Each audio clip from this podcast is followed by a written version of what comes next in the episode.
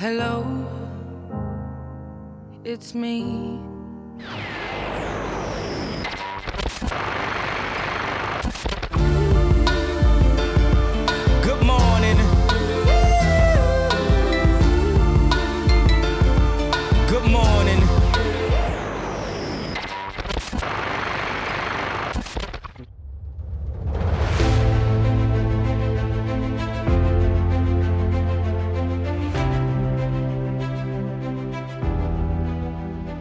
انسان ها همیشه در حال ساخت و تولید ابزارها و وسایلی بودند که نیازهای اونا رو رفع کنه.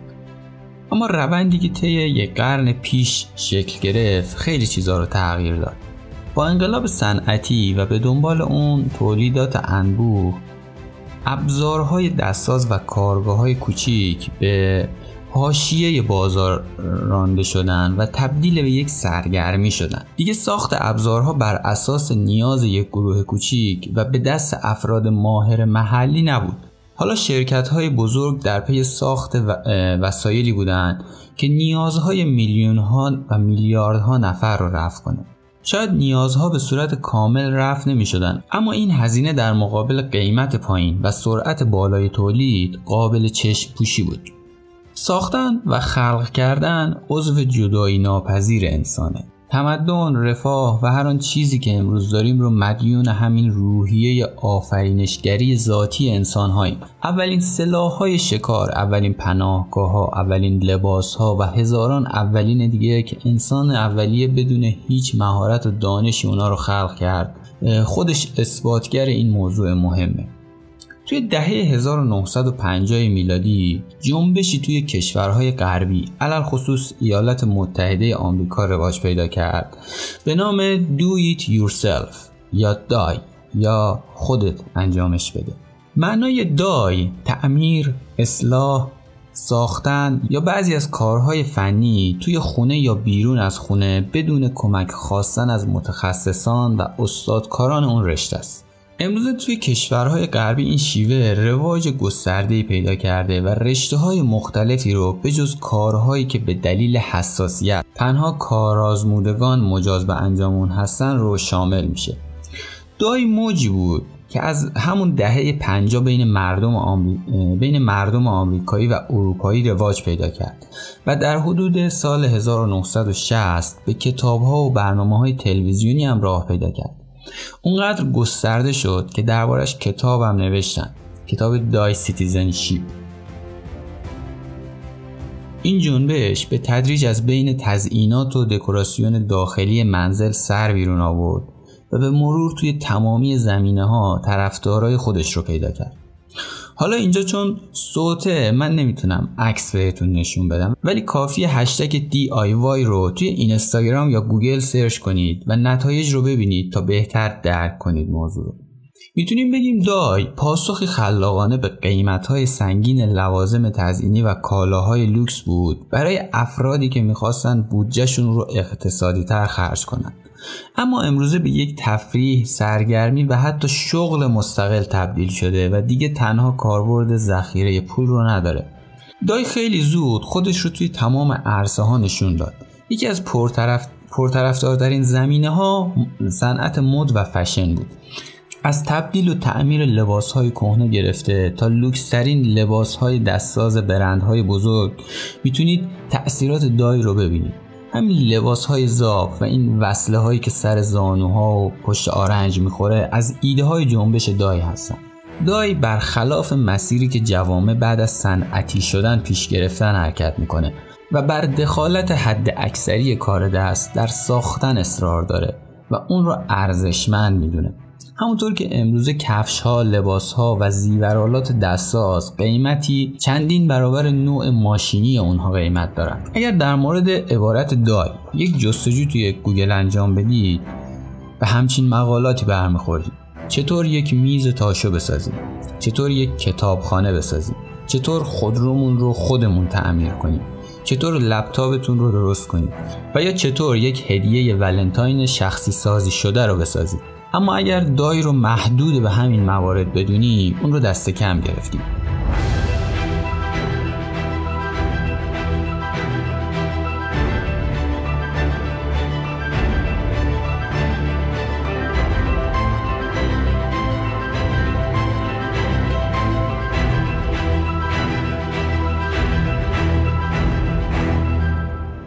تاریخچه جنبش خلاق رو مطالعه کرده باشید. می‌دونید که جنبش خلاق بر اساس فلسفه DIY یا خودت انجامش بده شکل گرفت.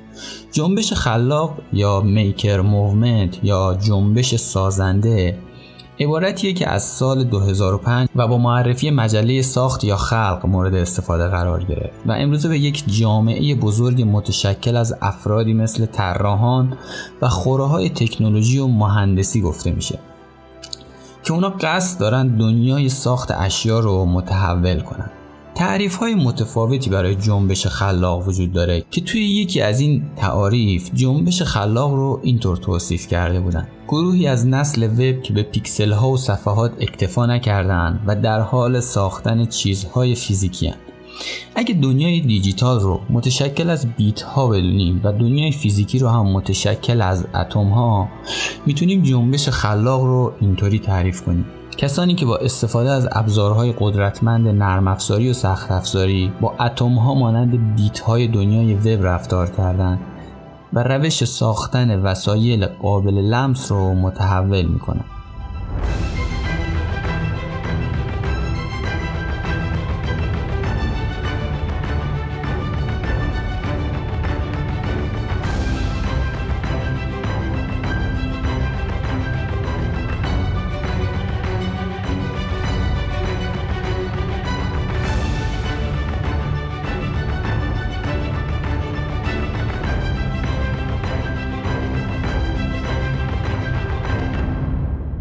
با نگاهی به تاریخ جوامع انسانی یکی از بارزترین تفاوت‌های انسان با حیوان توی ساخت و استفاده از ابزار مناسب بوده.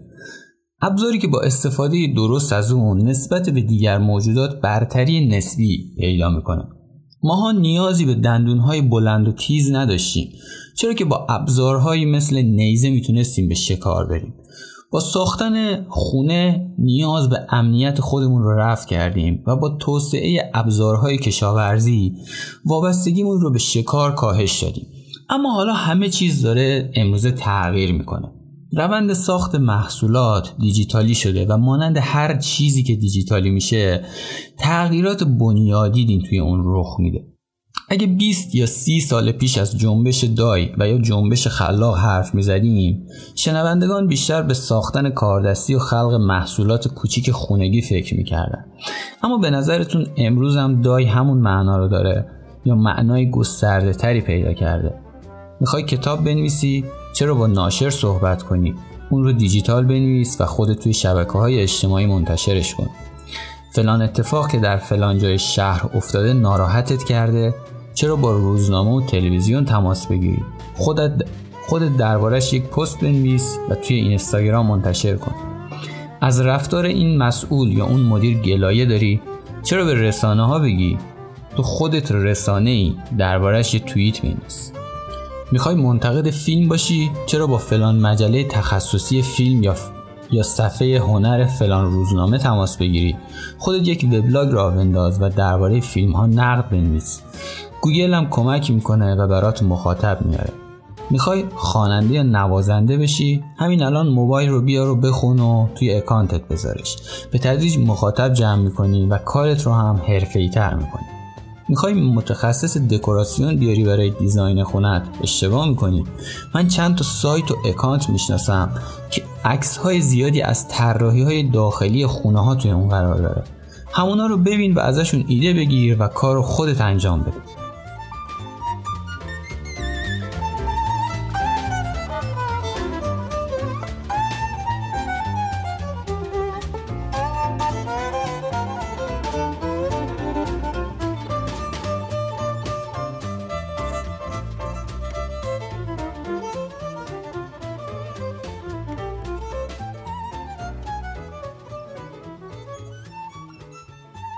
اگر به این مواردی که گفته شد نگاهی بندازید به سادگی می‌تونید ده ها و بلکه صدها مورد بهشون اضافه کنید همه این موارد یک ویژگی مشترک دارن.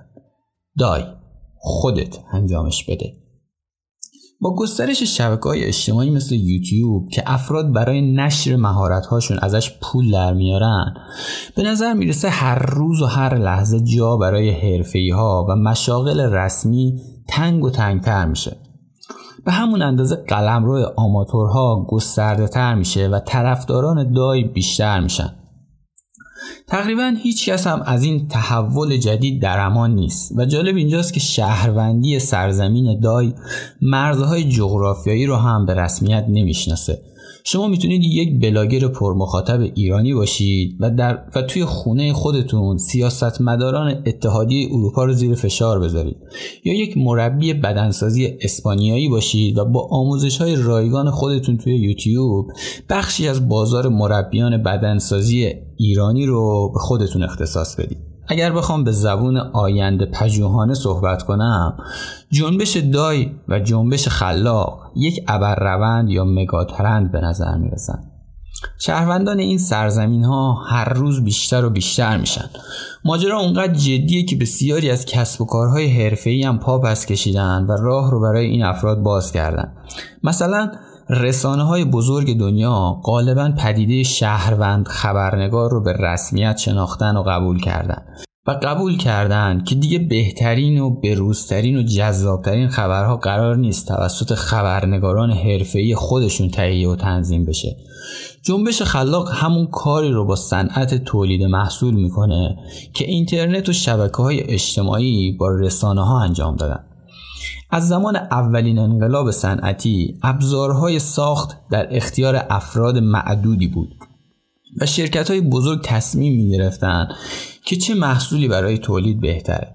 درست همون وضعیتی که رسانه ها توی قرن بیستم داشتن. شرکت های بزرگی که تمام اخبار جهان از طریق اونها و توسط اونها به گوش مردم می‌رسید.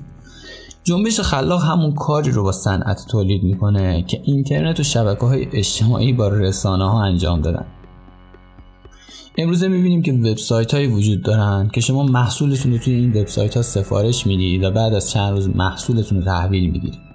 و یا اگر به تکنولوژی پرینترهای سبودی توجه کنید می‌بینید که چقدر صنعت تولید محصول امروزه متحول شده.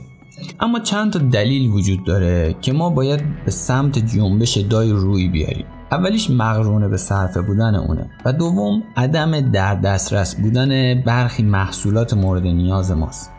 دلیل سوم می‌تونه نیاز به شخصی سازی برخی از محصولات باشه و دلیل چهارم کیفیت بالاتر صنایع دستی نسبت به نمونه مشابه اون توی تولیدات انبوهه. درسته که تصویری که از دای توی ذهن اکثر افراد شکل گرفته مربوط به کاردستی میشه که تا یک محصول با کیفیت راه زیادی رو دارن. اما بسیاری از محصولات فیزیکی و دیجیتالی اطراف ما یا دای هستن و یا از جنبش دای سرچشمه گرفتن فلسفه پشت خودت انجامش بده اینه که برای رفع نیازهامون همیشه نباید محصولات آماده رو بخریم.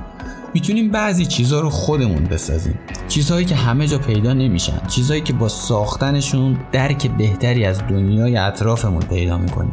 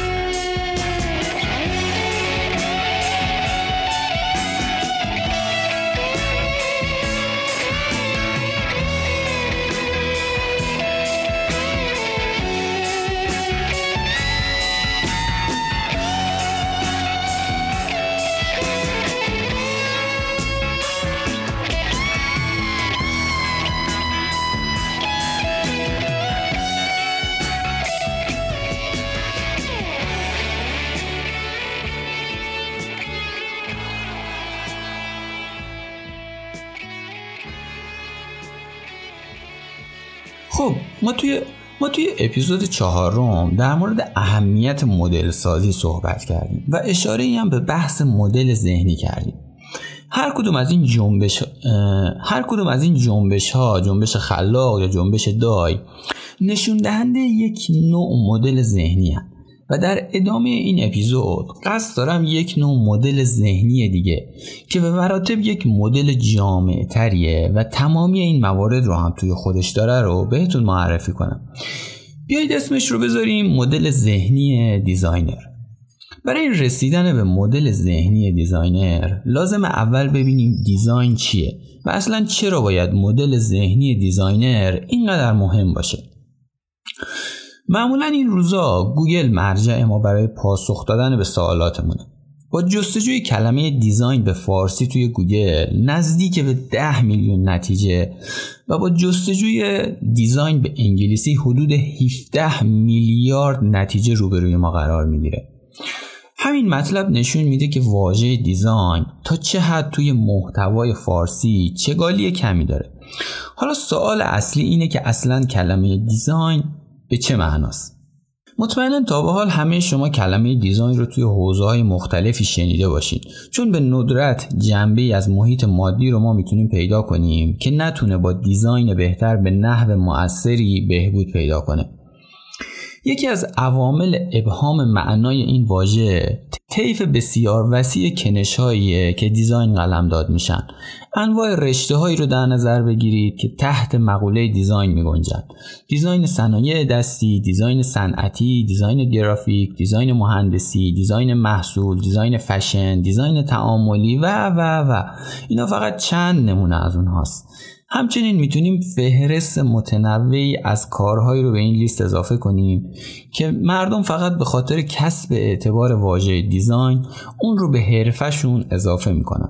مثل design مو، design ناخون، design گیاهان و حتی شنیده شده که design مراسم خاک سپاری مشکل از اینجایی شروع شد که تو کشور ما یک اصراری همه دارن انگار که معادل فارسی یک کلمه رو به کار ببرن و توی زبان فارسی design رو طراحی ترجمه می‌کنن و به اشتباه مترادف با واژه دراوینگ در نظرش می‌گیرن. اگرچه این دو واژه انگلیسی بی ارتباط نیستن ها ولی اصلا نمیشه اونا رو همسان بدونیم. طراحی به دانش ایجاد یک طرح از تصویری ذهنی خیالی یا واقع گرایانه گفته میشه. طراحی توی معنای تخصصی اون مفاهیم و کاربردهای متنوعی رو در بر می‌گیره. از این رو مانند واژه هنر با یک تعریف مشخص نمی‌تونیم تمام جنبه های اون رو بیان کنیم. توی هنرهای تجسمی طراحی یا به صورت یک اثر مستقل یا به عنوان پیشترهی برای یک اثر هنری انجام میشه که توی این صورت طرح مقدماتی هم خونده میشه. اما خب بگذریم نمی‌خوام وارد بحث طراحی بشم چون خودش یک دنیای گسترده ایه و شاید اصلا یک اپیزود جدا براش ساختم اینجا بحث دیزاینه و هنوز دقیقا به یک تعریف مشترک نرسیدیم که دیزاین چیه. شاید یکی از ابتدایی ترین راه های پاسخ به سوال دیزاین چیست؟ در پیدا کردن نمونه هایی باشه که درباره اونها واژه دیزاین به دفعات فراوونی استفاده میشه و چه چیزی بهتر از اشیا و محصولات برندهای معروف عصر حاضر. برای خود من محصولات شرکت اپل یا ماشین های بی ام و فراری یا محصولات برند Adobe، Nike، Gucci و اینطور چیزا ذهنم رو به سمت design سوق میدن. اما چه چیزی توی این محصولات باعث شده که با شنیدن اسم برند اونها بتونم به سمت design پرواز کنم؟ توی زبان انگلیسی design از لحاظ دستوری اسم و فعله و هر دوی این معانی رو با هم داره. یعنی هم بیان کردن و هم طراحی کردن. به طور ساده می‌تونیم بگیم چشمانداز به علاوه طراحی به علاوه تولید محصول مساویه با دیزاین. واژه دیزاین بیش از 500 ساله که توی فرهنگ های لغت انگلیسی وجود داره و فرهنگ, فرهنگ لغت آکسفورد در حدود 16 معنی مختلف برای اون ارائه کرده که در اونجا هم گاهی معانی وجود داره که هویت واقعی دیزاین رو نمایش نمیده. به طور مثال توی یکی از معانی به قصد کردن اشاره شده. یعنی هر آنچه با قصد و هدف همراه باشه دیزاین تعریف شده که طبیعتا درست و صحیح نیست.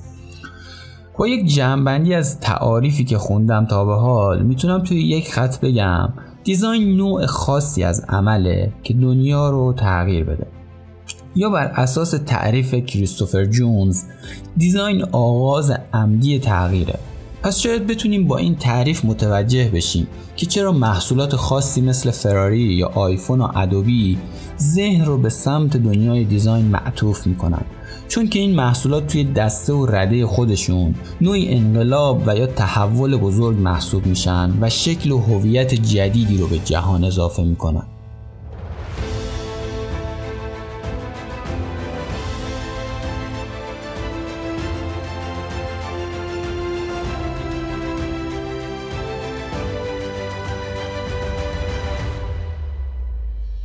حالا که مفهوم design رو کمی بیشتر درک کردیم می‌تونیم راجع به تفکر design صحبت کنیم. designer های این محصولات چه مدل ذهنی و چه شیوه تفکری داشتن که تونستن این انقلاب ها رو در مسیر حرفه‌ای خودشون ایجاد کنند design thinking یا تفکر design اصطلاحیه که در دهه اخیر و برای بیان روش تفکر فرد designer در برخورد با مسائلهای گوناگون و ارائه راه حلهای نوآورانه برای اونها به کار میره.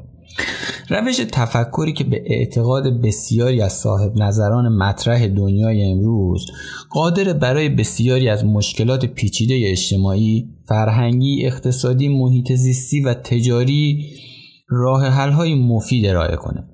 البته ریشه های شکلگیری مفهوم تفکر دیزاین به دهه به دهه 60 قرن بیستم و نهزت متدهای دیزاین برمیگرده جایی که اولین تلاش ها برای مرزبندی علم دیزاین انجام گرفت توی اون زمان دیزاین به عنوان روشی علمی برای ساختن فرمها و محصولات جدید و به صورت عمومیتر دانش جدید معرفی شد. بر اساس این انفکاک و در حالی که علوم طبیعی به تحلیل واقعیت موجود تمرکز دارند و به دنبال یافتن پاسخ برای چه چیز هست هستند design تبدیل وضعیت فعلی به حالت بهتر رو مورد هدف قرار میده و به دنبال چه چیز باید باشد میگرده اهمیت تفکر design به جایگاهی ارتقا پیدا کرده که امروز مطرح ترین مدارس مدیریت و business دنیا به روش های گوناگون در صدد هستند دانشجویان خودشون رو با مبانی تفکری designer ها آشنا کنند. من رشته design رو ترکیبی متعادل از علم، هنر و صنعت می‌دونم. اما در عین حال با علم، هنر و صنعت تفاوتهایی هم داره. که لازم این تفاوت ها درک بشه. چون برای توضیح برخی مدل ها بهتره بگیم این مدل چه چیزهایی نیست تا اینکه بگیم چه چیزهایی هست. که case design از دسته همین مدل هاست. البته باز کردن بحث تفاوت ها و شباهت ها توی این پادکست نمی گنجه فقط من می‌خوام چند مورد از تفاوت هایی که مدل ذهنی designer و مدل ذهنی هنرمند می‌تونه داشته باشه رو کوتاه بهشون اشاره کنم. ببینید برخلاف شخصیت هنرمند که تنها به جنبه های بسری و زیبایی شناسی اثرش اهمیت میده و به هنر به عنوان ابزار بیان احساسات شخصیش نگاه می‌کنه دیزاینر به دنبال حل مسئله و ارائه راهکار برای پیشبرد هدف تعیین شده و خلق مسیری تازه برای محدودیت هاست. هنر با خلاقیت و انتزاع هنرمند سر و کار داره و design با اصول و کاربرد محصول. designer به این فکر می‌کنه که هم کارا باشه و هم معنادار. هم کاربردی باشه و هم دکوراتیو یک مقاله خوندم که توی اون دیوید هولستون مدیر گروه design راهبردی دانشگاه تگزاس به مقایسه بین دیزاین و هنر پرداخته بود. و دیوید اولسون معتقده هنر بیانی شخصیه که معیارهای موفقیتش توسط خود فرد هنرمند تعریف میشه. اما دیزاین مبتنی بر تمرکز بر روی مخاطب و کارفرماست. دسته ای از هنرمندان معتقدند که هیچ قاعده ای توی هنر وجود نداره و بعضی دیگه اعتراض می‌کنن که قواعد بسیار زیادی وجود داره. هنر می‌تونه یک محبت و استعداد باشه که حتی توی سنین کودکی توی بشر نمود پیدا می‌کنه. از نظر فنی هر دو تا دست حرفشون درسته. اما حالا می‌خوام اینجای صحبت هم یک پل بزنم از تفکر دیزاین. به جنبش خلاق و جنبش دای طرز تفکر یک دای با طرز تفکر دیزاین می‌تونه خیلی نزدیک باشه و هم پوشانی های زیادی هم داشته باشه. اما برخلاف هنر و برخلاف فرهنگ دای از اونجایی که دیزاین یک مهارته همانند هر مهارت دیگه ای چیزهای زیادی وجود دارند که باید یاد بگیریمشون. مثلا چی؟ مثلا اگه شما گرافیست هستید باید مطمئن بشید نوشته شما خاناست. یاد بگیرید فاصله حروف نوشته رو تنظیم کنید تا مخاطب بتونه اونا رو به راحتی بخونه. یا اگه طراح اتومبیل هستید یاد بگیرید خودرویی که طراحی کردید صندلیهاش کمر سرنشینا رو آسیب نزنه و حتی به فکر راحت تر کردن اون سندلی ها باشید. با اضافه کردن امکاناتی مثل ماساژور و یا گرم کن و سرد کن صندلی. و یا نمی‌دونم محصولی طراحی کنید که حس خوبی رو به مخاطبینش منتقل کنه و برند شما رو توی ذهن اون ماندگار کنه. فرقی نداره رشته شما کدوم یکی از مهارت های دیزاین باشه. میشه توی هر زمینه ای مثال آورد اما بحث میره تو حاشیه.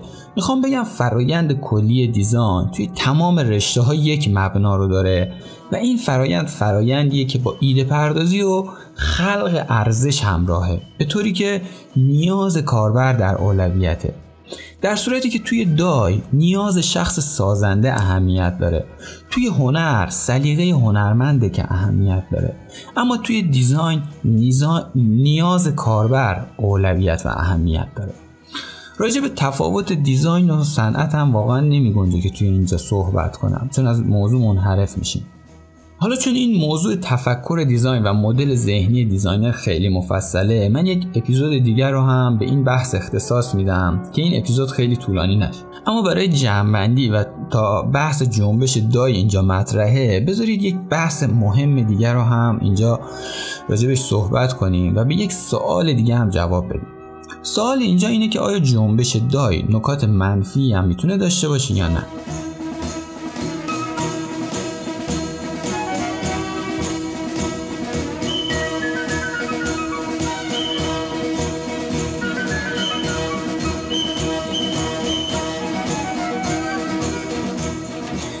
نظر من دایی ها فواید زیادی دارن نکات منفی کمی دارن و پیامدهایی رو هم در بر دارن که توی آینده نزدیک به تغییراتی توی ساختار کسب و کارها منجر میشه. به نظر من دای می‌تونه یک تهدید برای حرفه‌ای ها باشه. اما اگر کسی حرفه‌ای واقعی باشه حتما فکر دای ها رو کرده. همونطوری که ما یاد گرفتیم که چیکار کنیم که کسب و کارمون در صورت تقلید کردن نابود نشه. می‌تونم بگم دای بهترین تأثیری که روی شخص من داشته این بوده که ایده های تجاری که داشتم و می‌خواستم به وسیله یک برند قوی اونا رو اجرا کنم باعث شد به این باور برسم که اصلا چرا باید این ایده رو در اختیار یک برند دیگه بذارم. خودم می‌تونم یک استارتاپ شروع کنم و این ایده رو به اون شکلی که خودم می‌خوام اجرا کنم. فرهنگ خودت انجامش بده از جنس اقدامه و در نگاه اول برای رهایی از انفعال و در نگاه اول برای رهایی از انفعال و راکد موندن دارای وجه مثبتیه و در نگاه دیگه اگه منجر به ورود بدون دانش و اختلال در حوزه های تخصصی بشه به خاطر گستردگی و سرعت انتشار اطلاعاتی که بیشتر که بستر دیجیتالی فراهم کرده پسندیده نیست. یکی از پیامدهای اون همین نشر اطلاعات غلط و شایعات باشه که دیدیم توی همین جریان پندمی در کار سیستم های بهداشت و درمان و و مدیریت های کلان اختلال آفرین بود. ضعف کمی جدیتر این فرهنگ همین بحث تجویزهای خودسرانه است. مریض شدی چرا بری دکتر؟ علائم رو گوگل کن درمان رو پیدا کن و پزشک خودت باش. و تعداد دنبال کننده های کانال های تلگرامی طب سنتی و امثال هم گواه این حرفه. با اینکه تجویزهای خودسرانه و برداشتهای آزاد اخبارهای نادرست و اطلاعات غلط وجه سیاهی از دایه و احتمالا توی دوران گذار اجتناب ناپذیره به نظر من جهان به سمت رواج این شکل از اقدام میره و چه بهتر که جهان حرفی ها خودش رو برای اون آماده کنه. به جای اینکه اونو تردش کنه و ردش کنه. روی دیگه منفی فرهنگ دای می‌تونه همه کاره و هیچ کاره باشه. به نظرم دای هم شاید در بسیاری مواقع چیزی از جنس توهم یادگیری و حرفه‌ای بودن به افراد منتقل کنه. گاهی می‌بینیم که تفکر دای در ذهن وجود داره و شروع به کاری می‌کنیم و تا دست به عمل می‌زنیم متوجه ریزکاری های فراوونی میشیم که توی ادامه راه ما رو از که ما رو از ادامه راه منصرف می‌کنه. همون جریانی که عشق آسان نمود اول ولی افتاد مشکل ها ما منابع و ظرفیت های محدودی برای زندگی داریم. و اگه قرار باشه همه کارها رو خودمون یاد بگیریم صرفا برای یک بار انجام دادن کار هوشمندانه ای به نظر نمیاد. کافی ماشین حساب بگیرید دستتون و مقدار بودجه و زمانی که ممکنه به خاطر دوباره کاری هدر بدید و یا زمانی که برای یادگیری و اجرای اون پروژه صرف کردید رو محاسبه کنید. وقتی طرحی از یک کمد لباس رو با اعتماد به تجربه و مهارت در حد کارآموزیمون انتخاب می‌کنیم تا توی منزلمون اجرا کنیم زمانی رو باید صرف خرید مواد اولیه و تشخیص بهترین متریال از بین متریال های موجود کنیم. زمانی رو باید صرف خرید ابزارهای مورد نیاز اگر نداشته باشیم باید بکنیم. و زمانی رو هم صرف آزمون و خطا برای ساخت و پرداخت ایدمون بکنیم. اینکه چقدر نداشتن تجربه اجرا در پایداری و کارایی و کیفیت تأثیر داشته خیلی ممکنه متفاوت باشه. من برای خیلی از نزدیکانم اتفاق افتاده که بعد از اجرای طرح اونو جمعآوری کردن و ریختنش بیرون. و یا این موضوع که وسایل خونه رو خودمون می‌تونیم تعمیر کنیم موضوع تنز خیلی از سریال های قدیم شبکه های تلویزیونی بوده که به اصطلاح می‌گفتن چند تا پیچ اضافه اومده و در آخر اگه وسیله از بین نرفته بود به تعمیرگاه فرستاده می‌شد.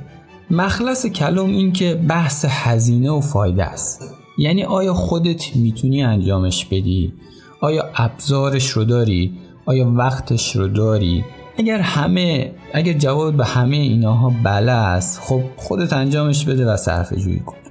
اما اگر یکی از اینها هم جوابش نه هست بسنج و ببین ریالش به نفت هست یا نه.